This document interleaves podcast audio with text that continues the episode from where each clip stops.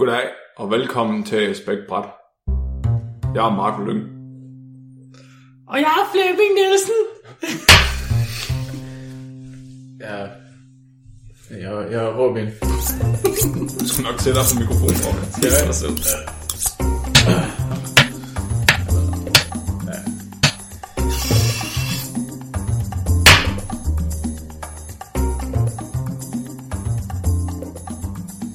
Hvordan giver den start? Jamen, Det er øh, fint nok, hvad skal du snakke om i dag, Flemming?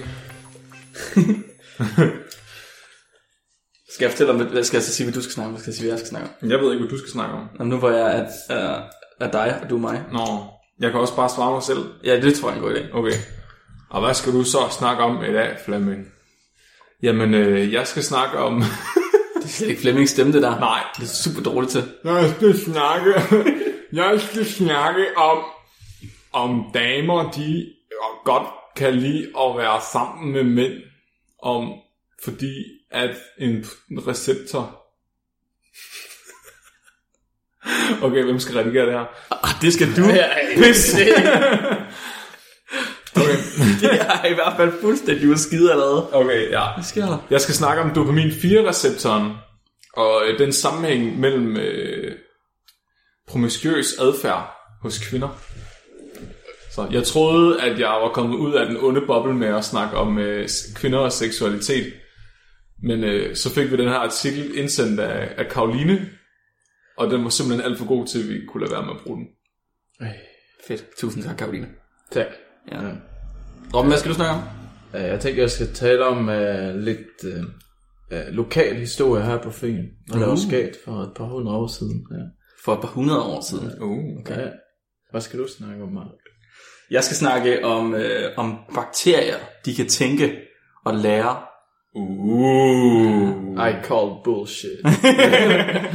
Oh, nu skulle det ikke være så antripofag, altså. Hvem det var dig, der starter? Ja, jeg starter. Så øh, artiklen Karoline hun har sendt os, den hedder Associations between dopamine D4 receptor gene variation with both infidelity and sexual promiscuity. Og det er fra øh, evolutionært antropolo- øh, studiet for evolutionær antropologi og helbred i fra New York. Jeg forstår ikke den titel der. Nej, så oversat betyder det sammenhængen mellem dopaminreceptoren, Ja, som også hedder D, altså dopaminreceptor D4, ja. Variation i den. Så det vil sige, om hvis folk har forskellige udgaver af den her receptor, har det nogen indflydelse på, hvordan de opfører sig seksuelt. Så hvis du har den ene slags dopaminreceptor, er du så mere utro? Er du mere promiskuøs? Har du flere seksuelle partnere? Mm. Ved man, hvor mange slags det findes? Eller sagde du bare... Af receptorerne? Ja, det var det D6, eller sagde du? D4. D4. Ja, så det, det her studie fokuserer kun på D4-receptoren. Receptoren, ja. Ja. Og der findes forskellige slags af den. Ja, så der findes, Sådan. så der står, det protein, som ligesom er foldet. Flup, lup, lup. Ja. Og, Det, det, er sådan, det lyder, når proteiner folder. ja. Blyb, blyb, blyb. og så hver gang der har været en fold, så kalder man det et repeat. Okay. Ja. Og, men det her protein, det er så forskelligt, hvor mange repeats det har, hvor mange gange det folder. Okay. Og det kan have alt mellem 2 og 11 folder. Mhm. Mm-hmm. Og jo flere folder det her protein har, jo mindre reagerer det med dopamin. Nå, men så det, det, øh, det er den samme sekvens, Ja. men den folder bare ind flere, eller Sådan længere, ikke? længere. Ja. Ja. ja. Så det vil sige, hvis du har 11 folder, ja. så reagerer du meget, meget lidt i for, altså på det dopamin, din krop udskiller, i forhold til, hvis du kun har én fold. Hvad, hvad er det nu lige i dopaminen, den er, gør? Øh, dopamin er et hormon, er det ikke det? Jo, som... Som blandt andet er, er, har sammenhæng med nydelse. Ah, nydelse, ja. Jeg tror, det er nydelse. lykkefølelse. Ja, ja, Ja. præcis. Så folk med depression, tror jeg faktisk har lavere dopaminniveauer og sådan noget. Jeg tror, det er sådan meget belønningshormon. Ja. Dopamin og den anden, man også altid siger... Der Endorfiner. Endorfiner, ja. Ja. Ja, dopamin 1. Er dopamin 1 endorfin så? Kæft, jeg ved for lidt om det her. Vi, vi lader med bakterier ved lege følelser. ja, men så er det sjove er, at man har fundet ud af i tidligere øh, studier, øh, man, man adskiller, så siger man, okay, har du altså medianen, altså antallet af folder, som sådan er mest hyppigt forekommende, det er syv folder. Ja. Og så er der så nogen, der har mere end syv folder, og nogen, der har mindre end syv folder. Det er sådan, de deler det op, ikke? Okay. Så de siger, at hvis du har mere end syv folder, så er sandsynligheden for, at du har ADHD større. Nå, så det er sådan per, det er forskelligt fra individ til individ. Ja, ja. Høj, spændende. Ja. Men ved man, hvad, ved man, hvad det er, der gør, at den folder sådan? Altså, ved man, hvad er forskellen på dem, der får den folder syv gange, eller dem, der får den folder 11 gange? Jeg ved faktisk ikke, om det er genetisk, eller ja. om det er posttransnationelt, altså ja. om proteinet bliver modificeret senere. De snakker om alleller, så jeg forestiller mig, at det er genetisk. Ja. Så øh, genet bliver vel kottet af, sådan så der er færre repeats i, øh, altså i koden, ikke? Nå, okay. Det ved jeg ikke, nu kaster du bare ordet. Ja. Altså, Jeg, jeg, der, de skriver, at der er alleller, ikke? mm. For øh, de her receptorer. Så jeg forestiller mig, at det ligger i dine gener. I Robin-generne ligger det, at du har øh, 8 folder. Ja. Og i Mark-generne ligger det måske, at der er 9 folder. ja, okay.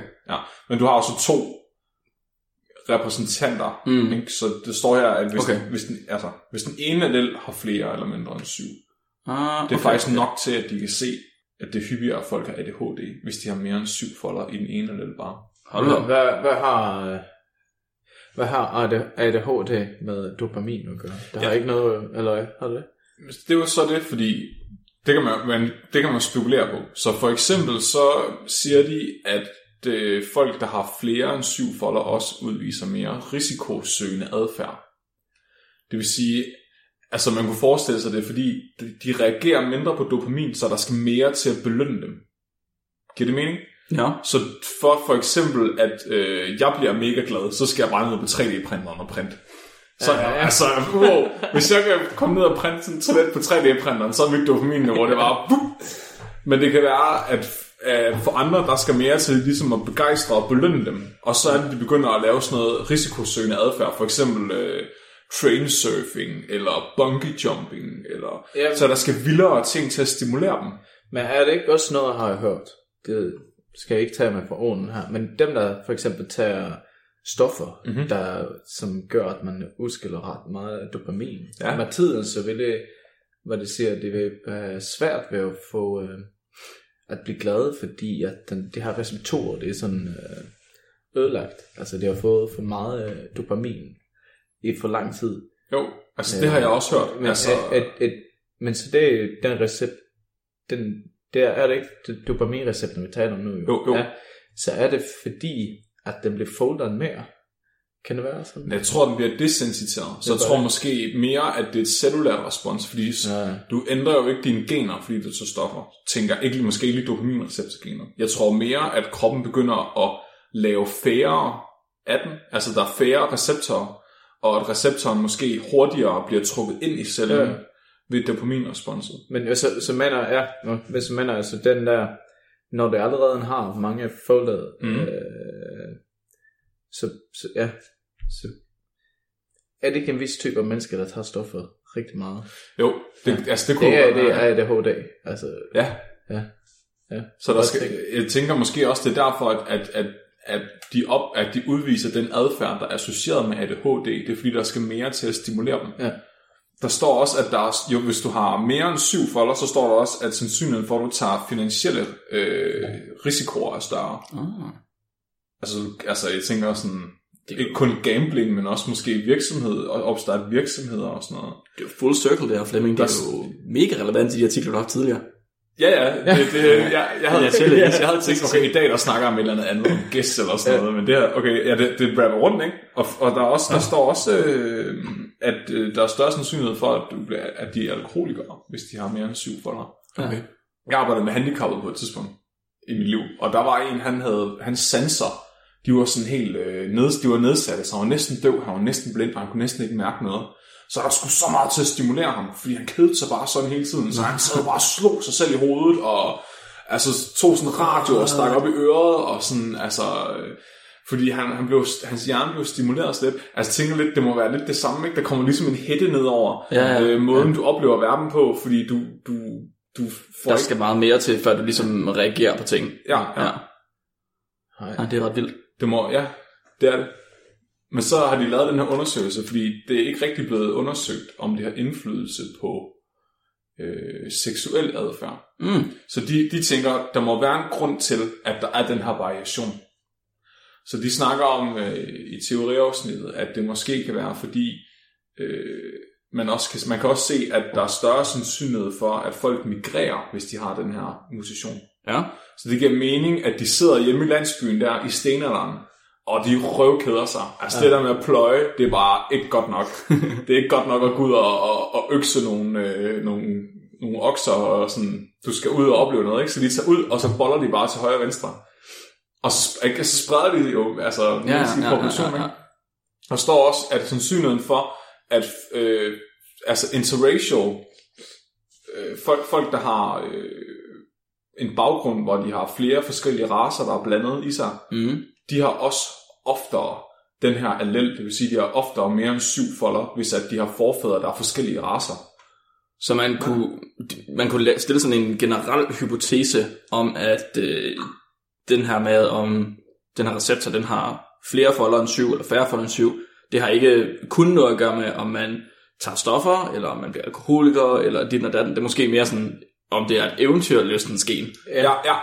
Så det er jo det, fordi så har naturen ligesom skabt en, en vis procentdel af alle mennesker, de får lyst til bare at tage ud og erobre verden, Ja. og få en masse børn, og sådan, du ved, presse rasen frem, Okay. arten, menneskearten, ikke? Og så er der selvfølgelig også en procentdel, som har lyst til bare at blive hjemme, og altså, Volvo, Villa og vores, ikke? Øh, Kære og okse og... Ja.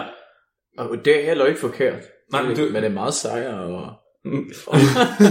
Vi sidder, og vi sidder lige og reducerer menneskeheden til, har du 7 plus, eller har du 7 minus? Ja, ja. Ja, og Robin, og Robin, du er kommet til Danmark. Vi skulle næsten få lavet sådan en... Øh, oh, ja, vi skulle, en genotype, ja, vi skulle genotype hinanden. Ja. Flemming, du har altid været på Torsinge ja. eller 40 km derfra. Det, og jeg bliver mega begejstret over ingenting hele tiden. Det er rigtigt. Og alle mine forfædre er alle sammen på Tåsinge, og de har heller ikke forladt Tåsinge. Og der skal ingenting til at begejstre mig. Altså, jeg er jo på en fucking dopamin rush hele tiden. Det gider heller ikke på ferie og sådan noget. Ej, det er sjovt. Nå, hvad har de så lavet den der artikel der? En undersøgelse? Ja, så de har så sagt, kan vide om kvinders paringsstrategi også er påvirket af det her. Så de starter med at sige, at i naturen, der kan man ofte se, at øh, selvom dyr er monogame, altså de lever i et parforhold, så er det faktisk ofte, at de er utro for at få nogle nye gener ind. Så for eksempel fugle, der sagde de, at 70% af alle fuglearter, de faktisk gør det her, hvor at de øh, er sin fuglemand utro. Mm. Så han faktisk opfostrer øh, andre fuglehanners afkom og sådan noget. Og det er det samme med ræve. De sagde, at ræve, der var der 50% af ræves afkom kom fra en anden rev. Ej, det er mærkeligt. Og det, med mennesker, hvor stor en procentdel, tror jeg, af fædre, der er overbevist om, at deres barn er deres eget barn, Jeg i tror, virkeligheden ikke er deres eget barn. en tredjedel. Jeg har engang, øh, jeg, jeg har engang, hvad hedder det, den der fact der, den, der, er jo, der er jo en fact, som vist nok siger en tredjedel, som er en myte, der går rundt. Men jeg skulle undervise i et eller andet, der havde noget med det der at gøre, hvor jeg så ville se, om den fact var rigtig. Og jeg er ret sikker på, at jeg kom frem til, at det var sådan noget med, at det var 10% eller 5% eller sådan noget i stedet for. Ja, det er 10 procent. Ja. Men, men Yes. ja, Fuck, jeg, jeg, jeg havde ret. det er faktisk mellem 9 og 10 procent af, af altså, fædre, der er overbevist om, deres barn er deres barn, viser det sig, at de virkelig ikke er deres barn. Så det er ikke, de, her, de tæller ikke med, hvor de godt har en anelse om, at det ikke er deres barn. Ja. Nå, nej, nej, ja. Men de sagde også, at hvis de så ændrede på undersøgelsen, sådan så at de havde de lavede en gruppe med nogen, der var meget sikre på, at det var deres eget barn, og nogen, der måske var knap så sikre på, at det var deres eget barn. så var den reduceret til, at det var 1,7 procent, altså hvis de var meget sikre på, at det var deres eget barn. Så var det kun 1,7 procent, hvor det ikke var rigtigt. Men, men så de snakker så om, om den her dopaminreceptor, om den så også har indflydelse på, om kvinder er mere promiskuøse og, og, og mere utro. Om der er højere infidelity. Det der ord promiskuøs, Mhm. Det er... Nu, nu har jeg også... seksuelt sulten. Okay. godt, godt, godt også. Sådan meget bolleglad. Ja, Ja. okay. Meget bolleglad. Men jeg tror, det er meget bolleglad med mange mennesker. Hvis man er promiskuøs, er man så også hyperseksuel. Det, nej, jeg tror godt, man kan være hyperseksuel uden at være promiskuøs. Hvor meget var det, man skulle for at være hyperseksuel? Åh, oh, det var noget med mere end to par, nej, fem partnere inden for, et år, inden for to år. Ja, Var ikke sådan noget? Fem Jo, jo. partnere inden for to år. Så er du forskellige partnere. Så er du hyperseksuel. men jeg- tror promiskuøs i det, der ligger det, at man er, har mange forskellige partnere. At man har let ved at have sex med en. Så det er ikke nødvendigvis, hvor meget du har sex, men hvor nemt det er at komme i bukserne på dig. Det synes jeg bare også var det, vi snakker, dengang vi snakker om hyperseksualitet. Det går nok lang tid siden. Ja, der tror jeg, jeg, jeg, jeg, kan, ikke, jeg kan ikke engang lige slå det op, Nej. faktisk. Jeg, jeg tænker på promiskuøs, som værende sådan runde, rundetrunden. Mm. Ja, okay. Men du kan jo sagtens bare have en partner og gøre det lige så meget som rundetrunden, og Ja, så er du præcis. ikke promiskuøs. Nej, nej. Så er du... Jeg ved ikke. Ring til os. skriv, skriv. 8, 8 gange 8. så de har, lavet, de har taget en hel masse kvinder, og så har de givet dem et spørgeskema, og så øh, har de spurgt dem, om de har haft, haft et one night stand. Mm. Og hvis de har haft et one night stand, så kommer de i promiskuøs bunken Mm, okay. til sig. Alle jer kvinder derude, der har haft et one night stand, tillykke, I er seksuelt promiskuøse. Et one night stand. Et one night stand, ja. Det er Et enkelt u- i hele sit liv. Om du har haft det, eller om du ikke har haft det, ja. Hvad hvis det er det eneste, jeg har haft? Det går lige meget. Så kommer du i bunken med dem, der har haft syv også. Altså hvis du, når, altså hvis du kun har haft sex en gang, men det var one night stand. Ja, ja. Men hvis du kun har haft one night stands. Øh, Nej, det er et one night stand, og så er du lige så er du promiskuøs. Så er du, Ja. promiskuøs. Det, jeg det, når jeg hører det, så er det sådan, for mig, er det ligesom, så hører man den bedste mor på 70, der går rundt og siger, Åh, oh, din skøje! altså, okay. Nu, Nej, hun er meget promiskuøs, hende der. altså, nu bliver, nu bliver det personligt, det her, ikke? Men jeg, har, jeg, jeg har faktisk aldrig haft et one night stand. Ja, det var personligt. Og, og, øh, og jeg, jeg kommer fra en baggrund af folk, der overhovedet ikke er risikosøgende. Din, øh, Jeg tror, vi din træk- dopaminreceptor, den er, den er slet ikke. Er det, det, Det tror Den jeg er ikke. fuldstændig- Jeg tror meget, ikke, folk er. Altså, det er ikke, fordi jeg ikke har haft muligheden, men jeg har ikke rigtig haft lysten. Jeg, jeg tror, vi kan drage nogle konklusioner efter den her diskussion. Om Flemming. Ja, at jeg bare har en fold. Ja, Ja, ingen folder. ingen fold. Den er helt lige. Den er helt lige. Jeg har, ja. en strang, der bare...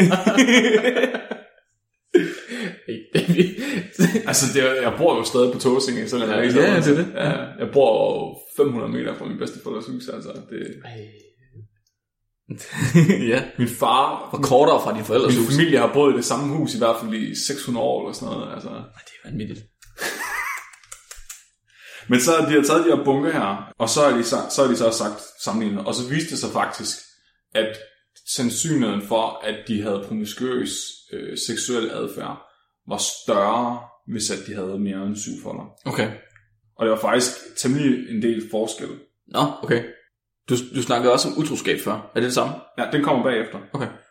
Så den ligger på omkring 25% har haft øh, et one night stand, hvis at de har mindre end syv folder. Ja. Hvis de har mere end syv folder, så går den op på 45%. ja. Okay, men hvor mange af de 20% forskel er så altså et one night stand? Det differentierer de jo så ikke mellem. Nej, det er jo det. Altså, Ja.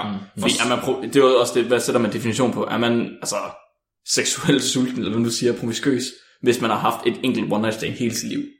Det kan bare Kunne også være, fordi man bare øh, hoppet op på MDMA og øh, var til et eller andet rave party, hvor øh, Ja. ja. man ikke lige vidste, hvad der foregik ude bag i gyden. Altså, Men der kommer det jo igen jo. Men det er risk seeking Ja, ja, behavior. ja. Nå, ja, det er rigtigt. Hvis du, hvis du har mindre end syv folder, så sidder du derhjemme og læser Bibelen. Hvad hvis, nej, men- hvad nu, det kunne også, nej, nej, nej, nej, hvad nu hvis det var, fordi man havde fået en pille stoppet i sit glas af sin bedste kammerat, som var en 7 plus? Ja, Oh, Syv men så det så Det vil jo ikke virke. Så er du voldtaget. Det jo ikke vir- Nå, nej. Det, jo, jo, fordi hvis du har, Nå, ja. hvis du har mindre vil end det 7 virke folder, rigtig meget. det Ja. meget, så der vil det faktisk... Ja, okay. Så du kan jo faktisk oh, virkelig nemt... Det kan være det der, fordi der er skræmmehistorier om folk, der aldrig har taget stoffer, og så tager de en pille, og så dør de. fordi det kun er en, en fold, ikke? og så kommer alt det der dopamin bare, og så får de bare sådan en lykkeanfald, og så dør de. Eller så dør de. De bliver bare med det samme til øh, sådan nogle øh, prostituerede, der står på gadehjørner. Og, Fuck. ja. Det vil sige, giver mig ecstasy på et tidspunkt. Så kommer det... jeg til at stå på en flise på Tåsinge. Det, det venter vi med til på lørdag. Ja, men så, øh, så er der ekstra relationship sexual experience.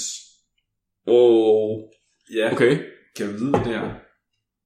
Extra relationship sexual. Ekstra betyder for uden.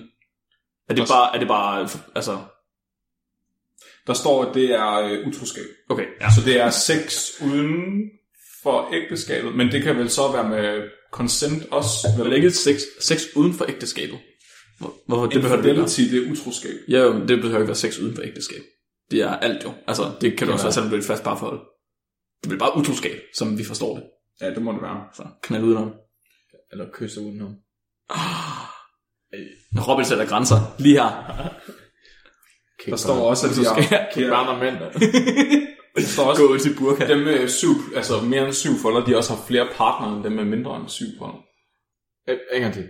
Dem med mere end syv folder har haft flere forskellige partnere end dem med mindre end syv folder. Ja, men det giver også mening i forhold til hypotese. Ja. Det jeg tænker, det er, altså, problemet for mig, det er, når man sætter en definition op, som er mere end et one night stand, eller et one night stand, så er du promiskøs. Ja. Fordi man går og leder efter en forskel mellem de to der. Har man så allerede sat et form for bias, har man allerede sagt, vi leder efter det her, vi vil have det her, hvis det kommer frem, så er det det rigtige. Mm. Men, men jeg tror, at grunden er nok, at det er svært at definere. Sådan. Måske skulle man have lavet, lavet være med at lave en definition, og så kigge på, hvad er andelen Ja. øh, af, hvor, hvor, hvor, øh, hvor mange har haft seks partnere, og hvad- hvad var de så? Altså, var de, Ja. var de plus eller minus, over eller under syv? Så man skulle have kigget, i, i stedet for at sende en definition fra starten af, så skulle man have øh, inddelt det i grupper bagefter, Ja, og så kigget på, hvad var forskellen ja. i de grupper bagefter. så er det ikke lige så biased. Ja, lige præcis. Lav en definition til at starte med, så ved du allerede, hvad du kigger efter. Ja, og hvis du finder det, så siger du bare, øh, Eureka, det er rigtigt. Men det er stadig meget sjovt alligevel. Mm, helt sikkert. Og hvis det passer med alle de andre, Det er lidt altså spooky. alt det de andre, de har fundet. Ja. Altså, det er jo sjovt ikke, at vi bare sådan er blevet scrambled på den måde. Ja. For ligesom at, at sikre vores art bedst muligt. Ja. Nogle, af, nogle af os bliver hjemme og pløjer, og nogle tager ud og pløjer andre. Så, er det ikke sådan, at uh, bier også, tror jeg? Nej? Eller bi? Nogen bliver hjemme og pløjer, og nogen tager ud og pløjer andre. Ja, men det der, det, det, der er nogen, der føles til det eneste, de skal, det er knæppe den her dronning. Eller hvad det er. Nå, altså, at den bare er sådan sæddonoren. Ja, ja. Altså, det, ja. Så det findes Er det dig? naturen. Nej, men det, det, er jo ikke, det er jo ikke et one night stand. Det er jo en fast partner. Ja, ja, jo, men og altså, øh, de bliver jo hjemme Ja. i alt der, hele deres liv jo. Altså, de kommer aldrig ud for en dør. Så. Den har jo mere sex end de andre bier, de har jo slet ikke noget sex. Men det er jo ligegyldigt, hvis sex det bare bliver at arbejde på gården. Hvilket det er for dem. Det er fandme sygt. jeg jeg tænker- på at stå mennesker. Og vi bare skulle... Du er bare sådan, du har tusind brødre, Ja. ja. og så du bliver lige, okay, du skal blive hjemme og knalde din mor. Hver dag indtil du dør, og så er de 999 af dine brødre, de render rundt Jeg og... tror, Ja, prøv at tænke, hvis det var mennesker. Ja.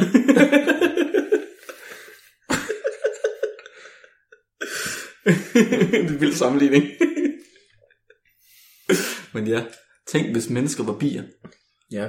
Tænk en verden, vi vil leve i. Jeg vil, ikke- jeg vil jo ikke sammenligne dem. Jeg tænkte bare... jeg tænkte mere, at, øh, man, øh, at vi har alle, alle arter har sin måde at sådan, øh, holde det her ved liv. Fordi hvis det var sådan, at det var den samme by som os, øh, hvis det kun var Torsinge, og det er bare knæppe hinanden, og det, og det aldrig forlader Torsinge, mm. ikke, ikke en eneste af dem, så ville jo den genpool, den, den ville jo bare, det ville blive langeland og det hele. Det er rigtigt, det er rigtigt nok. Men, så det, det, den løsningen har jo så været, at øh, i, i vores organer, så kan vi få flere foldings i dopaminreceptoren, og så, så smutter en af os. Og så, så kan vi redde min, altså kan vi redde Jamen den, også, det genetiske arv. eller også kommer der en udefra. Ja, også det, ja. Ja, der kommer en fra en eller anden fra Jylland eller sådan noget, ja. som bare har her mange folder i den der recept, så han skal, bare, Åh, han ja. skal bare munk alle på Tåsinge. Så han er, han er den der person, som, som de andre fædre ikke ved har gjort deres koner Ja, gravid. ja, ja. Ja. Har I set Vikings? Han shamanen der, altså han, han der siger, han er en gud. Nå, så kommer ind til ja, byen, ja, og, nu? han, han kommer ind til den byen, hvor når alle mænd, mændene er ude og slås, så kommer han Åh, oh, ja, Altså, ja, ja, det er rigtigt. Hal- han siger, han er, han siger, han er Odin. Ja, jeg siger, ja. han er en gud eller sådan, ja, en Ja. af de guder. Halbert eller sådan Jeg noget. kan ikke huske, hvad han hedder. Men ja, det er rigtigt, ja. Jeg vil Kommer bare, knalder ønske, med at sig. jeg var så kold, altså, og bare gå ind i pubet. Men det, det er som at sige den der, Og ved du hvad, verden, den kommer gå under om tre minutter. Du skal bare gå, Det du er kun skal, os to her. du skal bare gå ned på blomsten og min. Jeg er med en menneske.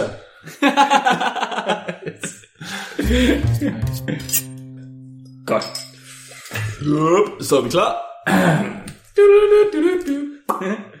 så efter den øh, dejlige gennemgang af din artikel, Flemming, endnu en seksuel artikel, det er vi rigtig glade for, så går vi over til noget, noget helt andet. Øh, Flemming og jeg er jo, som nogen nok har fanget, mikrobiologer. Mm. Og rigtig glade for det. Altså, det er Faktisk- faktisk, fordi vi er bi- er biologer, men vi er bare meget lave. Ja, Så folk kalder os mikrobiologerne. ja lige præcis. Nej, det er faktisk bare fordi, vi har små tissemand. Jeg ved i hvert fald, at øh, noget af min omgangskreds er træt af, at jeg øh, så lille. får at vide, at jeg er mikrobiolog. altså, jeg ikke snakker om andet. Men øh, jeg kan simpelthen bare så godt lide det, så nu har jeg taget mikrobiologi med i dag. Mark han har jo en bakterie tatoveret på armen. Jeps. han har en kolibakterie på armen. Det er der er så Elsker nullet. Elsker dem. Godt, så jeg har taget en, øh, en artikel med i dag, der er skrevet af Pamela Leon, tror jeg, en øh, kvinde fra Australien, som er filosof. Øh, hun går rigtig meget op i øh, kognitivitet, tror jeg det hedder på dansk. Altså om ting, eller om dyr er kognitive. Ja. Og ikke nok med det, så hun synes, at den måde, øh, man undersøger læring og ja, andre ting i den forstand, altså øh, at lære ting og huske ting og sådan noget, det, øh, det, skulle, det skulle forkert, som det bliver gjort i dag. Det er for snævert. Fordi, øh, altså, som det er nu, så mener hun, at man kigger kun på henholdsvis mennesker og dyr, der ligner mennesker, i forhold til at kunne lære ting. Øh, jeg ved ikke lige hvorfor, om delfiner det er også dyr, der ligner mennesker, men synes jeg også, man har arbejdet med. Det er, er det De giver jo er det- navne og alt muligt. også. Jo, jo, men altså, det, det er i hvert fald dem, hun mener, at det, det er sådan noget, at det er det eneste, der gælder. Men hvad hun mener Mhm. er rigtigt, det er, at øh, man skal kigge mere på mikrober. Så hun har skrevet en, øh, en stor, jeg ved ikke, om det er en artikel eller noget i den stil, En bog. øh, som hedder The Cognitive Cell Bacterial Behavior Reconsidered, hvor hun kigger rigtig meget på, om bakterier og mikrober som gær og sådan noget, og andre svampe, om det kan lære, og om det kan huske. Mm. Hvad mener man huske, som at det, det går den samme vej, eller at det Så om de fra et eller andet, åh, ja, hvad skal man sige? Om de kan korrigere deres adfærd ud fra tidligere hændelser. Ja, præcis. Fuldstændig rigtigt. Så er der sket noget, hvis der sker et eller andet for dem, kan de så på et senere tidspunkt reagere hurtigere i forhold til, hvad der skete tidligere. Ja, men jeg mener, skal, det så være det, det samme med bakterier? Ja, det er jo så Eller, det. det er jo, eller, åh, eller så, organism? Eller, vi, kom, vi kommer Okay. ind på det her, fordi øhm, altså lige forhold til det der, så siger hun jo, det, det er den samme bakterie, hun mener. Altså, en af de ting, som hun mener, der er forkert, det er, at når vi kigger på bakterier, og i forhold til kognitivitet, så har vi en tendens til, når vi kigger på mikrober, øhm, og mikroorganismer generelt, så kigger vi på hele populationer. Og vi kan jo ikke kigge på, når vi arbejder med bakteriekultur, så har vi jo milliarder celler ad gang. Ja. Vi kan jo ikke kigge på enkelte celler, det kan vi godt i mikroskop, men vi kan jo ikke holde styr på dem. Det er umuligt. Men når vi kigger på mennesker, så, så snakker vi med 30 personer gang, som så skal være repræsentative for de her milliarder af mennesker, som jo er sammenlignet med de her bakterier. Så man kan slet ikke, så lige pludselig så får man noget adfærd ud, hvor man kun kan sige op eller ned. Man kan kun sige to ud, udkom af noget, hvor der egentlig er altså 100.000 forskellige muligheder. Hun tager for eksempel og siger, hvis man kigger på, øh, hvorvidt bakterier de bevæger sig, hvordan de bevæger sig, så har vi øh, to måder at sige. Vi har noget, der hedder swimming, eller running, ja. og så har vi noget, der hedder tumble. Men der er i hvert fald 10 forskellige andre måder, som de kan bevæge sig på. Så den ene af de her, det er, hvor man bare går lige frem, bevæger sig direkte. Den anden, det er, hvor den går baglæns. Og fordi bakterier, de er bygget, som de er, så når den går baglæns, så vil den bevæge sig lidt mærkeligt. Det er ligesom, når et sejlskib, det skal sejle mod vinden, så er den også nødt til at først at gå sidelæns, og så den anden vej sidelæns, og så videre, så videre, så videre, fordi den kan ikke gå op imod vinden med sejl. Så det, det er lidt det samme bakterier, de, de bumler sådan lidt tilbage, fordi de har halerne og propellerne til at sidde foran. Men de kan bevæge sig på mange andre måder, som ikke ligner de her to. Og dem øh, siger man bare, så tager vi og lægger dem ind på det, der ligner mest. Og så lige pludselig, så har man kun to måder, som bakterier kan bevæge sig på. Ja. Og så har man lige pludselig sat et bias og sagt, jamen så er der kun de to måder, så har man simplificeret det allerede. Og hvis man så derudover kigger på, hvordan hele populationen bevæger sig, det gør vi jo, fordi det er videnskab, fordi vi er statistiske omkring det. Men det gør man jo ikke inden for psykologi på samme måde. Der er man for det første meget, meget mere specifik, mindre generel, øh, og for det andet så har man mindre stikprøver. Okay, Så, så der vil man få nogle, nogle mere, øhm, hvad kan man sige, nogle mere, nogle mere farvede konklusioner ud af det. Hvis man gør det samme med mennesker og siger, at mennesker kan kun øh, gå eller stå, De kan ikke løbe, de kan ikke hoppe, de kan ikke kravle, de kan ingen andet, de kan kun gå eller stå. Så er løbe det samme som at gå, øh, hoppe det er det samme som at stå, sådan nogle ting. Ikke? Så vil man aldrig nogensinde få, at et menneske det går, eller at et menneske det løber, eller at det hopper, Eller danser. eller danser, eller sådan noget, vel? Nej, nej. Det man ikke kunne se. Det er ikke nuanceret nok. Lige præcis, det er ikke nuanceret nok, når man kigger på, øh, på det her. Og en af de ting, hun er øh, rigtig, øh, rigtig ked af, øh, hun er lidt ærgerlig over, at man gør, det er, at man giver, når man kigger psy- på, psykologisk på det her kognitivitet, så giver man meget specifikke definitioner, som passer på mennesker, og ikke brede biologiske definitioner, som vi normalt laver. Så hun snakker for eksempel, hun har nogle, øh, nogle ting, hun har skrevet ned i en tabel her, som er de øh, egenskaber, der skal til, før man er kognitiv, før man kan lære at huske og sådan noget. Ikke? Så den ene af dem, det er, at man kan diskriminere for eksempel. Og hun har beskrivelsen for det i mennesker, den øh, snævre beskrivelse, det er, hun siger, at det at diskriminere for mennesker, det er at kunne differentiere mellem to forskellige stater, altså om en person, der for eksempel er sur eller glad. Ja. Øh, og det er en meget snæver ting, fordi det kan man jo ikke for bakterier, de kan jo ikke være sure eller glade, vel? Så i stedet for, så siger hun, at den biologiske, det skal være evnen til at kunne finde ud af, om et, et stadie, det er noget, som gør, at man skal ændre sin adfærd. Det er at diskriminere. Så kan du diskriminere mellem to forskellige ting, som gør, at du er nødt til at ændre din adfærd. Ja. Det kan du stadig bruge på mennesker, men det kan du også bruge bredt biologisk. Det er også noget, bakterier de kan gøre. Ja. De vil kunne kigge, eller de vil ikke kunne kigge på ting, det gør de jo ikke, men de vil kunne få en eller anden form for øh, øh, sensorisk et eller andet, ikke? Ligesom kemotaxis. Præcis. Altså, Det, det er, at de reagerer på kemikalier, der er i deres øh, medie, hvor de svømmer rundt, ja. så der er mad, så svømmer de hen til det medie. så du mener, at det ligesom kan forstås som en beslutning, at den gør det? Ja, det vil, det vil være øh, den her diskrimination, for eksempel. Men, men øh, det der med kemotaxis, er, er det noget, den vælger? Eller er det noget, der sker automatisk? Det er jo det, er jo det samme ved os. Ja. Det er jo heller ikke noget, vi vælger, nødvendigvis det er noget, der sker automatisk. Det sker jo på grund af kemiske responser inde i hjernen, så gør vi de forskellige ting, vi nogle gange gør. Så er det sådan noget om fri vilje findes. Vi er bare totalt komplekse, altså virkelig, virkelig komplekse, så øh, ved mennesker, der er det så forskelligt, at en person har en, et respons på et kemikalie, og en anden person vil have et andet respons, fordi der skal så lidt til, for at det skifter. Og det vil de forskellige bakterier også have. Altså, ja. vi vil jo kun kunne kigge på dem i størrelsesordner af det, der svarer til New Yorks befolkning. Ja. Så du skal tage, du skal tage hvis du laver et øh, psykologisk studie, som skal passe på den måde, vi laver mikrobiologi for eksempel, ja. så skal, du, så skal din, øh, dem du spørger, dit spørgeskema, skal altid deles ud til hele New York, og hele New York skal svare på dit spørgeskema. Ja. Er det sådan, øh, nå, Og det er man ser, fuldstændig- hvad der sker med, mm. med, med alle de bakterier. ja, lige præcis. Ligesom at se, så hvad der skete med New York i september 11. Ja, for eksempel, så vil man kunne lave en en generel øh, slutning omkring, hvad skete der med New York. Ja, ja. Men der er jo rigtig mange, hvis man begynder at sige det, hvad er den generelle beslutning om, hvad der sker i New York, så vil man sige, jamen alle var ked af det. Ja. Og så vil man jo, altså fra et psykologisk standpunkt vil man sige, det er jo ikke rigtigt, fordi der er jo subjektive holdninger til, hvad der sker i New York. Ja, ja. Jo jo, men hver eneste celle vil også have hver sit respons på det. Vi har bare en generel slutning om, hvad er den generelle respons på det. Og mennesket har jo også en generel respons på ting, mm. som vi bruger meget biologisk, men som vi ikke bruger særlig meget psykologisk. Er det, En, altså inden for hvad, hvad mener med generelt respons? Det var, Så for eksempel, øh, hvis nu at, i forhold til Flemings for eksempel, hvis nu at man har flere end syv folder i sin dopaminreceptor, mm. så vil man være mere outgoing, mm. mere eventyrlysten. Ja, det er en øh, generel slutning, vi siger. Mm. Det er jo ikke sandheden, fordi at der vil jo være nogen, som har flere end syv folder, men som stadig vil blive hjemme på toasting og aldrig nogensinde komme videre. Ja. Mm. Så vores generelle slutning, det er en form for simplificering, vi gør, for at vi kan altså, lave regler om verden, fordi hvordan skulle vi ellers skulle forstå det? Ja. Men virkeligheden er, at alle er forskellige og har forskellige respons på det, og man kan ikke altid tilpasse ting til den generelle slutning. Så hun mener, at måden, vi observerer mikroorganismer på, gør, at vi ikke kan konkludere, hvorvidt de har bevidsthed eller ej. Hun, altså hun mener, og der er, hun har masser af kilder og masser af henvisninger. Hun er journalist, hun er ret øh, velargumenteret. Hun har ret, rigtig mange eksempler med fra store forskere, som siger, at de har observeret ting, som ligner kognitiv adfærd i mikroorganismer. I svampe og i bakterier og i alle mulige andre ting. Ikke? Så, så, så at så bakterier, det kan få traumer, og så ændres alting. Eller? Nej, fordi det er jo noget, vi får som ja. effekt af vores hjerne. Ja. Altså i det respons, vi laver med vores hjerne.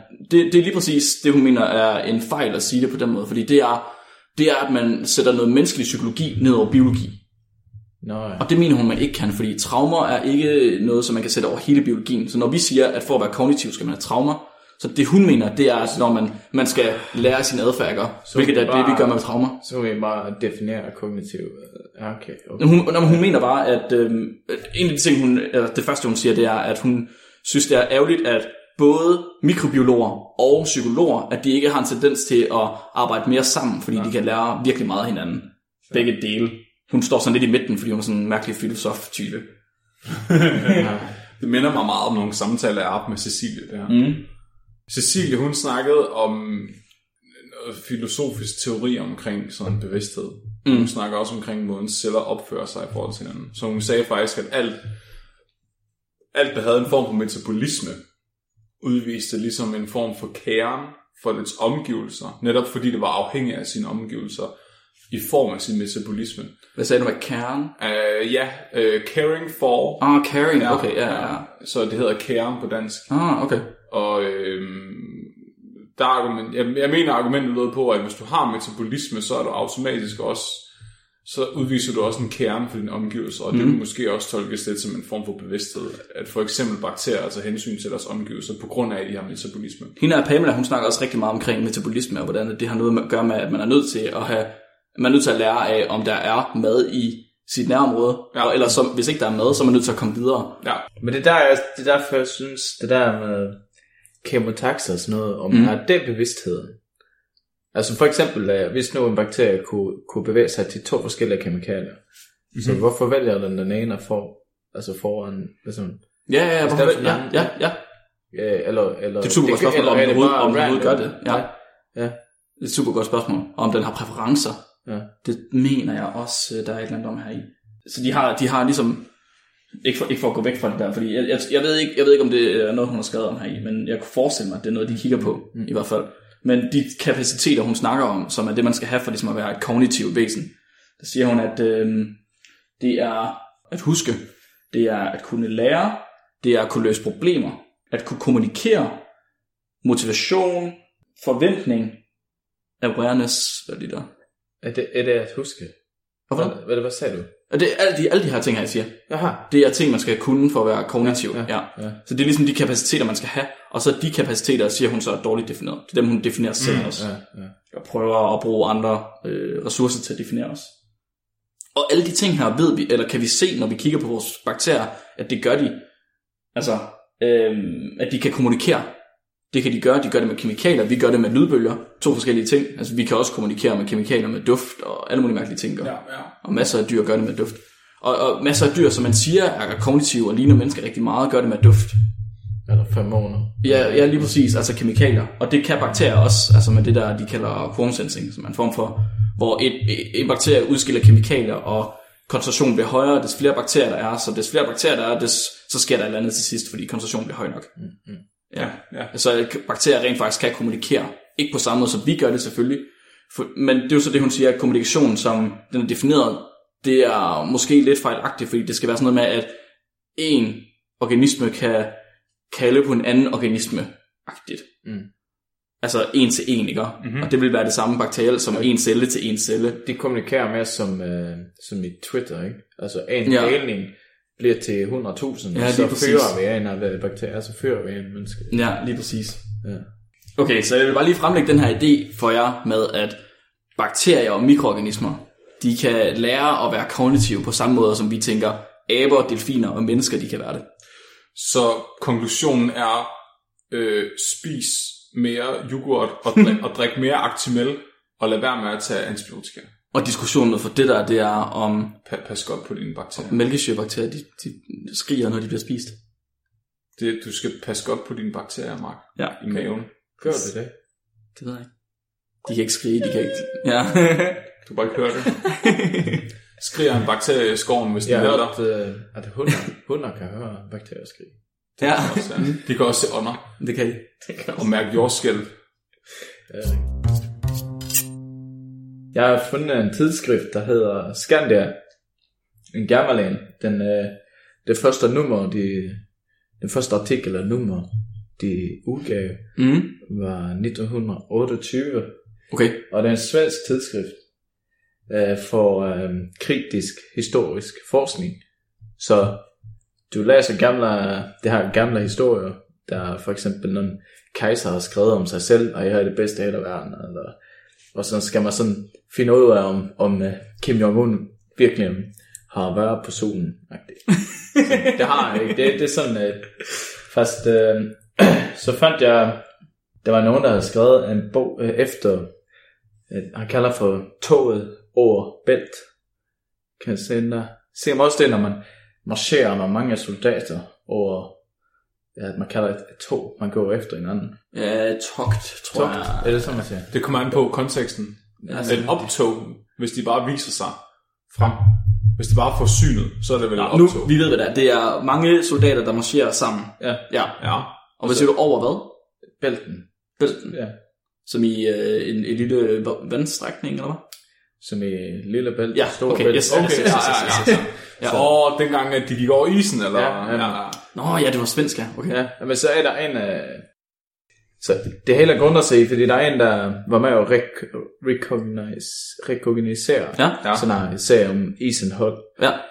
og, og sagde, ja, uh, herres majestat, den er tyk nok, okay, det er fint. Men han, når, når kongen døde, så skrev han en øh, sådan selvbiografi-agtig, sådan hylder sig selv, om hvor, hvor, hvor sej han var og dygtig, og det var, og det var, det var han, det var faktisk han, der fik Sverige over isen, og det var hans skyld. Inden han døde, går jeg ud fra. Efter, nej, efter, efter kongen døde. Ja, altså, efter så kongen skrev kongen selv. døde. Nej, han, den, han der, den officeren, der Nå! rekogniserede. Ja, ja, Så, ja. så, ja. ja. Så, så vi snakker om dengang svenskerne gik over isen Ja. ja. til Danmark og besejrede Danmark. ja. Og så snakker du om ham, der gik først. Så var det, ja, så var der en officer, Ja. som så har skrevet en bog, eller ikke en bog, hvad skal man sige, han, hans, En selvbiografi. ja, om, altså det, ja. jeg tror nok, det er en sådan samling om hans fortællinger, ikke, som han har skrevet i brev og sådan noget. Men så skulle man så finde ud af, om, om det var rigtigt nok, det han sagde. Det var han, der var øh, grunden til, at det kunne gå over og sådan noget. Men så, så fandt jeg den uh, artikel, og der skrev man også om, hvordan det foregik. Så de vil finde ud af, om det var rigtigt, at det var takket være ham, at svenskerne ja. ja. over isen. Ja. Og det gjorde man sådan gennem at læse alle breven, der blev sendt øh, mellem kongen Ja. og hans, øh, han har de forskellige generaler, tror jeg. Ja. Fordi det var en, en, en armé, man, som man deler op i. Jeg, kan, jeg, har, jeg har ikke været soldat, så jeg kender det ikke. Men de, de mænd med våben, de har chefer, og de chefer har chefer, så han sendte jo brev til dem. Og så var det på forskellige steder. Og så ud fra den brev der, kunne man så finde ud af, at øh, det faktisk ikke var, det var ikke den her officer, der var selvglad og fortalte hele historien om, som om det var han, der finde ud af, hvilken vej man skulle gå over isen. Det var jo faktisk kongen selv, der virkelig, virkelig, virkelig ville gå over isen, nu hvor isen findes, altså findes der. Ja, Så, men historien begynder sådan, øh, for, for dem, der ikke kender historien, Ja, ja. Så vil jeg okay, rigtig gerne fortælle jer. Kom ind, kom ind. at øh, øh, 1657, så tænkte man sådan her, ja, Hvad var det? Lav lydeffekter. Foley lyd. overfor, overfor væggen om. Vel, øh, så, så vidste man sådan, Sverige tænkte, okay, der er noget galt her, fordi Danmark, øh, jeg tror de gerne vil angribe Sverige, og Sverige ville også rigtig gerne angribe Danmark. Men, øh, men så snakket, det var jo sådan her, skal vi angribe først? Eller hvordan? Altså svensken. Men til sidst så, så Frederik den 3., tror jeg, han hed, den danske konge, for det var dengang også uh, Skåne og Halland og Blekinge var dansk. Det var gode tider dengang. Ja. så tog han, forkert. ja, men så, så sendte han jo et bud, og så sagde han, uh, nu, uh, nu, nu skal vi slås til Sverige. Fint nok, fordi den svenske konge og regeringen, det var jo sådan her, det vidste jo, det var forberedt. Så de havde allerede en, en uh, her, en armé i, uh, i Nordtyskland, og hvilket var, det var en provins, Sverige havde dengang, tror jeg. Så de havde allerede en armé der, men den danske flåde, den var meget bedre end den svenske. Så var han Frederik kongen, den danske konge gjorde, han tog i sin armé, og så sejlede han over så at, han, så at Sverige ikke kunne sejle hjem igen, og så angreb ham sådan, øh, så det gjorde han, så han så til, så at den der svenske armé, der i Tyskland, Nordtyskland, ikke kunne komme hjem, og så begyndte at angribe øh, i, i Sydsverige, sådan. Og ja, en klam en. og sådan, øh, men så gjorde han sådan, den svenske der, så han gik jo bare ind i Sønderjylland direkte. Og så det kunne danskerne ikke tage, fordi de var svage der, og har altid været. ja, men det skal jeg tro.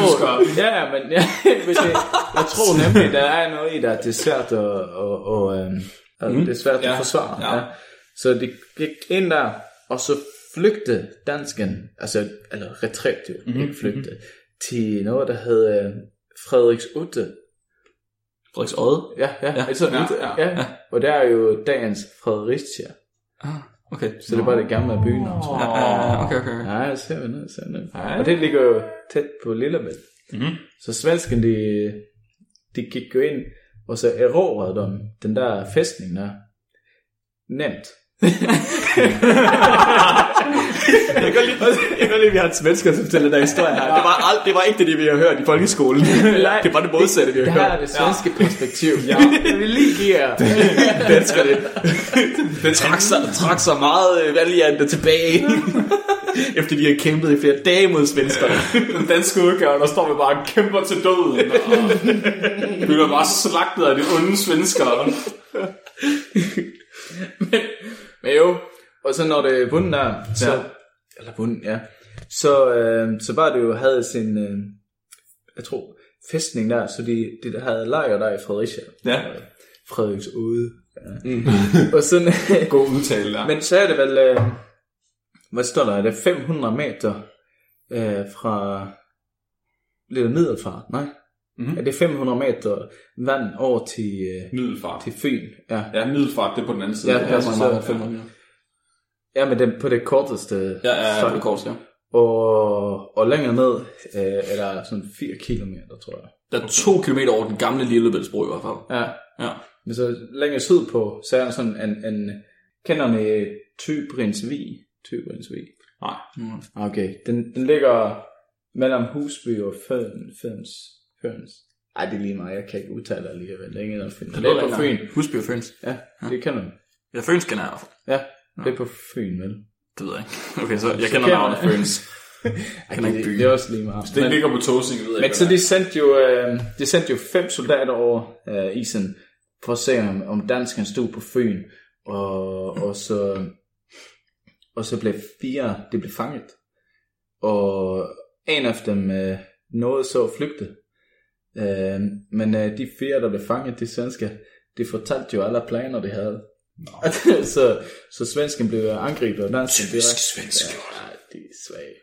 Og den, dengang var det ikke nationaliteter. Det kom jo først efter den franske revolution. Så de, alle soldater var købt der jo. Så hvis de, de soldater i Frederiks, mm. uh, Frederikshavn mm. havn, de blev bare svenske soldater. Fordi jeg er vigtig, og så mm. det, det der knæk der, ikke? Så ja, Så er det okay. så er det okay. så de, de, de sladrer bare, som det, det gjorde, som det ville. Ja. Men det, de, de blev angrebet der. Og sådan, øh, men så vandt jo svensken nemt igen. Og så gik det jo op til, øh, altså det tog faktisk Fyn øh, nemt. Men, men det var ingen, der troede, det skulle kunne, kunne komme videre jo. Og så går der her snakket, det nu, nu, nu er det på Fyn, og han, faktisk så sidder han øh, kong Karl Gustav den 10. Eller Karl, ja, Karl den 10. Gustav. Ja. Hvorfor skal jeg altid svange der til på? Det var kongelyden, undskyld. Du er altid. Ja, men han sidder i Dalum Kloster. Så det er faktisk her i Odense, det sker. Hvad satan? Wow. Og her tager En, han en, en, beslutningerne. Så enten skal man gå fra Nyborg over til Korsør for isen, eller går man fra Svendborg gennem Tåsinge til Langeland, over til Lolland, og sen, øh, Mic drop. hvad hedder det, Falt, Lolland Falster. Ja, Lolland Falster, og sen er man jo næsten på Sjælland. Kæft, man. fy for. Men så tænkte de, de der, de der tøsinger der, dem tør vi fandme ikke fuck med. Nej. Nej, det var, sådan var det ikke. Men, men tror jeg. Men øh, ja, så det her brev, de havde en dansker med kongen, og han, han havde, det er lige meget, hvad navnet er, men han, hver gang de kom ind i en ny bo, by og tog den, mm-hmm. så fik de, øh, hvad, øh, hvad siger man, øh, de fik så penge, altså sådan, og det er godt, I kom, og var søde ved, og sådan bare tak, penge, og så, så, det, så det er den måde, man klarer sig på, dengang, tror jeg. Please don't butt Ja, rape ja, us. nemlig. Here's a fiber. Ja, altså, og så, men så var det der, så stod det i Nyborg, Mhm.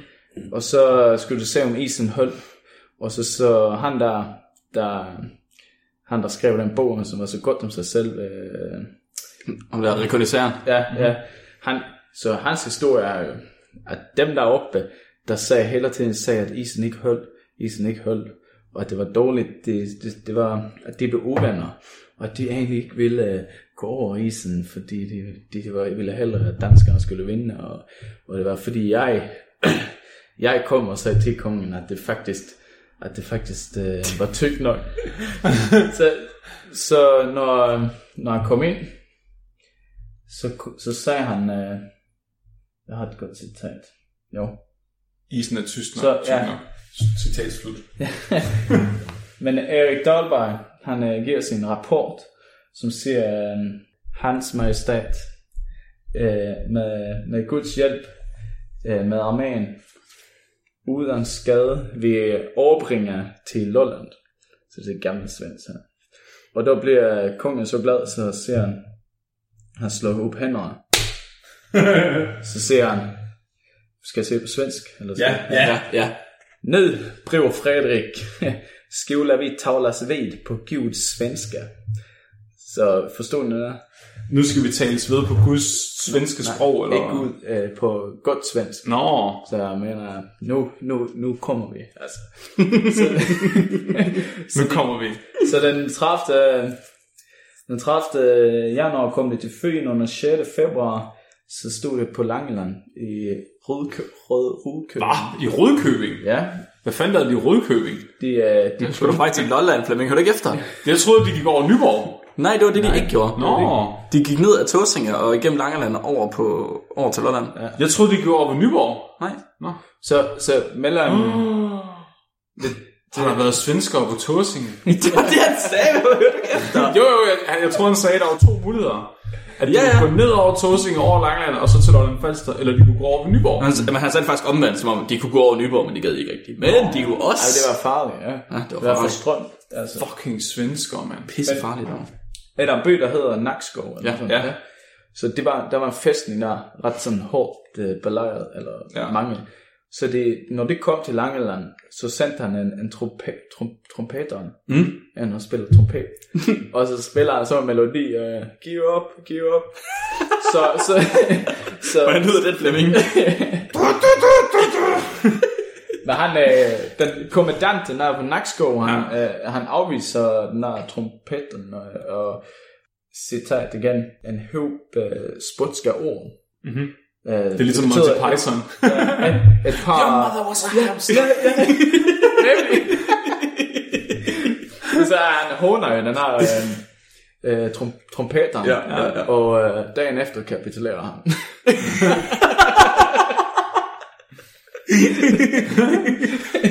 Men, øh, Det var for sjov. Fuck dig, din idiot. Din mor var det skø. Ej, jeg vil godt, jeg vil godt give op måde. Så, ja, og så var det jo, så havde jeg det, øh, hvad hed, ja, så har det Langeland også, så Ja. kunne gå der ret smertefrit. Men så skulle det over til Lolland, og det var der sådan 30 kilometer, sådan. Og ved den tiden havde man aldrig hørt om, at den isen der mellem var frosset igen. Så man frosset igen. Mm, ja, Altså, man- gennemfrosset. Genudfrosset, ja. Frosset, Så, ja. Nå, altså sådan øh, fast nok til at man gå på noget. Det havde man aldrig hørt om, Aha. at det kunne være. Så, så igen, nu vil jeg bare videre til det, Flemming talte om tidligere, om hvor mange, af- det står også i artiklen her, hvor mange af Folings tror du, han har kong den 10. Gustav på sine G-proteiner? Eller Hvor mange foldinger han har havde det det max max var dopamin receptorerne. Var det 12, der var max? Jamen, han, ja, Han har haft 12. han har haft 13. Han har haft 13. Han skulle bare ud og munke nogle danskere. Han har haft et ekstra kromosom og et ekstra land. Shit, mand. Han var faktisk... Øh, Det ja. er det, der skete. Der kom en hel masse syv plusser, og så øh, gjorde det alle kvinderne på Tåsinge gravide. Det er alle, alle kvinderne. Og det er derfor, I er så mærkeligt, det er fordi I er halvt svensker. Ah, shit, mand. okay, så forstår jeg bedre. Fuck, det giver mening. Så mine forfædre bare var så grimme, der var ikke nogen, der gad voldtage dem. det er derfor, jeg er stadig 7 minus. Så kong, øh, hvad hedder han, Karl 10. Gustav sagde til den her Erik Dahlberg, øh, rekogn- rekognisatøren, eller hvad siger man? Det ved jeg sgu ikke. Rek- ja, han der, Ham, der rekogniserer. ja, rekogniserer, at øh, ja, du må jo gå først og vise, hvilken vej vi kan gå på isen Ja. fra, fra Langeland til, til Lolland jo. Og så kom de over til Sjælland, og så til sidst vi jo, så sagde ja, Frederik den 3. at øh, åh nej, åh kong Karl 10. Gustav, jeg tror, jeg tror vi skal have lidt fred, altså, skal vi ikke have fred nu? Så tror, jo, vi skal have lidt fred. så jo, så, så blev der jo det her øh, freden i Ros- Roskilde, Roskilde, ja. Ja. ja. Ja. Og så spurgte jo han, øh, det der er jo fra Dahlbergs, øh, han, Erik Dahlbergs øh, historie, var jo, at øh, Frederik spurgte jo, "Ah, men hvordan kom I herover? Og så sagde, sagde den svenske konge, sagde, ja, men det var, det var han her, der viste os vejen frem, sagde han. Og så tog øh, Frederik øh, den tredje, øh, Erik Dahlbergs hånd, og kyssede den. Altså, han har jo virkelig ordret. Stop af. Han var bare sådan en lille, lille officer. Men når man da læste artiklen på de her mange sider, så var det jo det her brev, når- det gik tilbage, at det kunne ikke lade sig gøre, at han, at han, han, han Erik Dahlberg, han beskriver sig selv som øh, meget vigtig, og, Ja, ja, ja. og han har gjort, øh, han har faktisk gjort, altså dem der ikke ved, det er, at øh, Frederik skilte, det gjorde, at øh, jeg blev svensk, og ni efterlader mig, for, altså, fordi tabte Åh, oh, så du har været dansker, hvis det ikke yeah. over Tåsinge nu. Ja, nemlig. Åh, oh, det er sygt at tænke på. Og, øh, Det er sgu ikke okay. og jeg tabte, sko- jeg tabte ret meget i Danmark dengang. Men, øh, men han, han tager jo alt cre- credit her, Erik Dahlberg. Men så kigger det sådan, fordi han, øh, hvad siger man, øh, øh, men han blev ikke mere i arméen. Øh, han fik, Han, han steg ikke i graderne, som blev fremmed, ikke, eller han, nej, han blev bare stående. Nå, Selv ja. han fortæller den her, det var jeg, der gjorde, at vi fik Skåne, Halland, Blekinge og lidt af Norge dengang. Altså, Ja. Så steg han ikke i graderne. Altså, det, var, det er sådan, det vil jeg være på den måde, at man sådan, øh, er kritisk til historier. At man kigger på, okay, øh, ja, hvis han var så god, som man siger, så ville han måske ikke bare være en lille officer og løjtnant, så ville han måske været en marskalk, eller Ja, ja. Altså han var, ville blive uh, promoted, ja, promoveret, ja. ja. Og også det her med, at man da læste de andres brev, så man kunne, altså det er mange citater, men så det læser man de andres brev, når kongen sender til de andre generaler og officerer, øh, hvordan det foregået, foregik. Og han havde også en sådan fransk, noget fransk mand, der, der rejste med kongen hele tiden og skrev brev til Paris, til kongen. Nå, nej, hvor sjovt, så det må de også kigge på. Ja, ja, så, altså, og han beskrev jo også, ej, han er, han er for sindssyg, uh, you cannot believe this, uh, han ville faktisk gå over isen, det er for sygt, altså, skrev han jo til kong øh, Louis den 13. Nå, Ej, det er virkelig sjovt. Så det, ja, det, det er, det er spændende, men Så, så, så ham her, hvad hedder han, Frederik? den tredje, Nej, nej, hvad, var øh, ham, der havde øh, gået over isen? Erik Dahlberg, Erik, Erik Dolmar? ja, Dahlberg, Dol, Dolberg, okay. Dolberg, ja. Ja, okay. Så, så han havde skrevet en eller anden form for selvbiografi, eller hvad? Ja, ja. ja og det var, så var det der, hvor han ligesom fik det til at ligne, at han var den bedste i verden, Ja, og ja. at øh, kong Frederik den 3. han havde kysset Ja. ja. Øh, ja, hans hånd, med, ja, den svenske konges hånd. Og så har man... hånd, Frederik Dahlbergs hånd, ikke? ja, Erik Dahlberg, Ja, Erik Nå, Dahlberg. havde, havde kongen kysset Erik Dalbergs hånd? Ja. ja. Nå, nej, hvor sindssygt. Jo, Okay, nå. den danske konge, ja. Uanset, uanset hvad, ja. Så han har skrevet den her historie her, hvor de havde lignet, at han var den bedste i verden. Eller den bedste i Det har man også gjort, altså. Mm. Men, men så havde de så, så havde de kigget på og set, at han var ikke, han var ikke blevet forfremmet efter det. nej, Og så havde de kigget på alle andre breve, der var skrevet, Ja. og havde fundet ud af, at det var, altså, Det var rigtigt. At, ja, det var rigtigt, det kom over isen. Ja. ja. Det var, og han var også, øh, der, hvad hedder det, re- rekognisere. Ja. Men, men det kan jo ikke passe, at der kun er én. Det var jo mange, der ja, ja, klart. isen. Og jeg, Ah. jeg, jeg, skulle nemlig til at spørge, altså, hvis, når de er gået over der, hvordan har de testet det? Fordi Ja. hvis der er en gut, der går hen og stikker lidt ind med en pind og siger, den er fint nok, gut, jeg kan bare komme. Ja. Og så kommer der 600 svenske soldater, altså de går lige igennem. Men det er også, også, det er også noget, man, de, de her malinger, man får se, så, så, så marcherer det jo. Øh, det vi sagde som et tugt eller tog. Det, Ja. Ja. Eller, hvad- Ja, ja, ja. Men, men sådan har det jo ikke været. Det har jo gået sådan her 5-6 meter imellem. Og, Ja, ja, lige og, præcis. og dem, der havde, dem, der stod på hester, de, de, de sad, jo, sad jo ikke på hesten. Nej, nej, det, gik altså, er jo klart. hesten ellers. Det er jo alt for meget vægt, Så- eller Så det er ligesom i øh, Game of Thrones. Ja, Ej, det, det er virkelig sjovt, at de White har kunne... Walkers. Men, men øh, okay, jeg, jeg er ikke helt sikker på, at jeg forstår, øh, hvad fandt de ud af, var virkeligheden så? Altså, udover at han ligesom havde, var, var for voldsom i sin historie. Altså, virkeligheden var jo, at øh, det er rigtigt. Han var officeren, mm. og det var han, der faktisk øh, så sagen. Øh, kongen sagde først, øh, I, I skal rekognosere isen, kom tilbage om to dage. Men han her, han tog for lang tid, han tog sådan fem dage på, eller fire dage, eller hvad det var. Så han kom efter fire dage, men han, og det kunne man så finde ud af i det her brev, for den her brevveksling mellem kongen og de andre officerer og generalen, og det var jo sådan, hvor fanden det han var, og han var egentlig. Han er ikke kommet nu, du, du har vel fået et svar i, i Svendborg, vel? Nej, hvor det den godt. fra Nykøb, nej, altså Nyborg. Nyborg. Det er sådan, du har vel fået et svar fra Svendborg, nej, det har han så ikke, og ja, hvad skal vi lave, og det, fungerer, det virker ikke herovre. Men, øh, og så, øh, men så til sidst så kom han jo efter fire dage, og så sagde han, ja, det virker, det kan, isen er tyk nok. Men, øh, men øh, han selv beskriver det som, at han var, han var der til tiden, og det, det var hele... Det tog ham halvanden time, så han var- ja. Nej, var det sjovt. Var det, det er virkelig, virkelig fedt, de gør det, at de kan det. Hvornår var du sagde den artikel, der var fra? Hvor var det ikke? 48, tror jeg. Så i 49. I 49 har de kigget på alle mulige mærkelige breve fra, altså dengang Sverige gik over isen. Ej, hvor er det fedt. 1949, ja. Det er virkelig, virkelig sejt, synes jeg.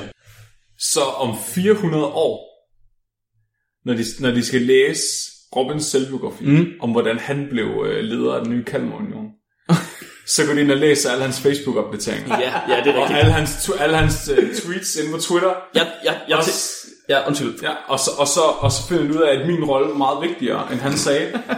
Som vi kan se på Robins Facebook-opslag, at Flemming har kommenteret på dem alle sammen, så Flemming har haft en meget vigtigere rolle i det her, end jeg tidligere troede.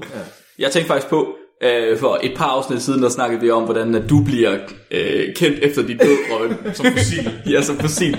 Og nu er, det jo, nu er det jo tydeligt, at hvis sådan en klaphat som Erik Dalberg, han kan blive, øh, blive kendt altså, som det bedste svensker i hele verden. Altså, så det er jo nemt, Robin. Det er Skriv nogle breve. Det er det, skal. Og ah, du mener, at vi gør det altså bagvendt. Altså snart, vi, vi skriver brev, oh. Og så lader vi dem ligge. Ja. Altså, når det, Fake fake news. news. Ja, ja.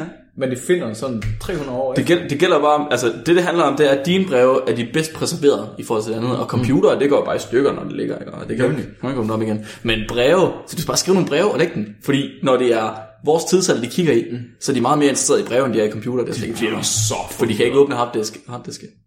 Bare så, det var ikke russen, der fik Trump til at blive præsident. Fuck, det er en god idé! Det var Robin. Ja, ja, ja, ja. Det var ja. faktisk Robin, der var Trump. Det er derfor, hans hår så så fake. Vi er nødt til at stoppe podcasten her, vi har noget, vi skulle lave. Reptilian, ja. Prøv lige at tænke på, hvor forvirret de bliver, når de går ind og læser memes. ja, hold kæft, mand. Det er jo ikke, altså, hvorfor skulle de blive forvirret over det? det er jo, de kan jo godt se, det er jokes. Men det er jo, Ikke for- meta, ikke for- det er jo så meta. Altså ligesom når Robin læser Moby Dick i dag, der er jo 10.000 referencer til alle mulige ting, og hvis du havde læst den dengang, havde det fint givet mening, fordi det var i kontekst af tiden. Men i dag, der sidder man bare og læser den og tænker, wow, hvor er den kompleks. Hold da op, hvor er det her en intelligent bog. I dag er det bare også noget, oh, Pepe the Frog, Confession Bear. Hvor, hvorfor er det kun Robin? Hvad? Hvorfor er det kun, når Robin læser Moby Dick, der er referencer i? Så sagde, det, fordi Robin er i gang med at læse den, og så Robin fortæller om det. Så når Robin læser den, er den svær, ikke? Og for os andre, så er det bare... pff. Men jeg mener, prøv at tænke på, hvis, hvis Robin nu skrev sin selvbiografi, og bare brugte virkelig meget popkultur i alt det, han lavede, og så skrev, åh, jeg er en total Pepe the Frog i dag, og så læser de den om 400 år, så det bare sådan, wow, Pepe the Frog. Og så er de nødt til, så at gå ind og læse en anden Wikipedia, og Pepe the Frog var en eller anden frø, som øh, gjorde klamme ting, som, ikke var upo- som var upopulære, og hvor kom den fra, den reference det her det her. Oh, wow, hvor er han intelligent. Han havde- 4chan, og... han havde, wow, kæmpe, fuck, han er intelligent, han bare vidste alle de her ting, så han kunne lave, bare slynge de der referencer ja, ud, altså. og så finder de ud af, bare, ud af at han bare er en uh, norming, der prøver at være meme lord. Nå. Hvad sagde du? Meme lord? En Det er normie, det der prøver at det- være meme lord. Den, dengang der havde de memes, der læste de bare Bibelen, og så lavede de bare bibelreferencer. Altså, Ja, ja, Jamen, det er det. Rigtigt. har der ligesom Kain og Abel noget. Men- Åh, Det er måske nok det, du har nok ret i det, du siger, at når han skriver det her referencer, så okay, han er selvfølgelig pålæst, den her forfatter. Hvad er det, han hedder? Det er lige meget. Men øh, Moby Dick, Ja. alle de referencer, det kan jo også være, som du siger, at det er bare nogle, øh, alle sammen, de ved. Ja. Altså, de, alle, kan, ja. alle kender Bibelen uden at, så han tager jo bare og smidt op. på Ja, nå ja, det kan du godt have ret i. Alle kender Altså. Ja. tror jeg også, det bliver som med vores podcast på et tidspunkt. Alle de referencer, vi kommer med, det er bare, at de er almindeligt kendte. Ja. Og så på et tidspunkt, når man hører dem, så er det sådan, hvad fanden er det, de snakker om? Man. Men så er man interesseret i det, så går man ind og analyserer på det. I stedet for nu, hvis ikke man kender vores referencer, så er man sådan lidt, kæft nogle millioner, man det gider vi ikke høre på. Hvem er, hvem, er, hvem er Peter Madsen? Nå, okay, ja, ja. Ubåd, hvad er en ubåd? Nå, man kunne ikke trække vejret under vand dengang. Okay, nå, ja. Allerede dengang. Ja, wow. Hvad er Sverige? Nå, det er det der bombekrater, der ligger mellem Danmark og Norge. Okay. Det er i hvert fald rensdyr, de kan spises. Det var ikke at spise. Nå, skal vi sige tak for i dag? Ja, tak. Ja, farvel. Og, og forresten, han der skrev den her artiklen, øh, det var Kurt Weibul. Kurt Weibul. Kurt Weibod. Med C, og ja, hvis der er nogen, der er interesseret. Kurt Weibod. Selvfølgelig. Altid lige huske at give en uh, shout-out til vores forfattere. Tak for artiklen, Karoline. Okay, vi tager en rigtig outro nu, så kan du få lov til at sige det, Flemming. Pænt farvel. og tak for i dag. Farvel og tak for i dag. Farvel, farvel, kom snart igen. Farvel og tak for i dag. Husk at like os på Facebook. Jeg vidste ikke, man kunne få kameraskræk, når man sidder og snakker ind i en mikrofon med sine to kammerater. Yeah. Altså, du er virkelig, du er virkelig som om, der er nogen, der har smidt kamera på dig sådan noget. Jeg skal, nu skal jeg være sjov! Nej, ej. Jeg kunne have tisse, og så kan I fandme afslutte det her. mand.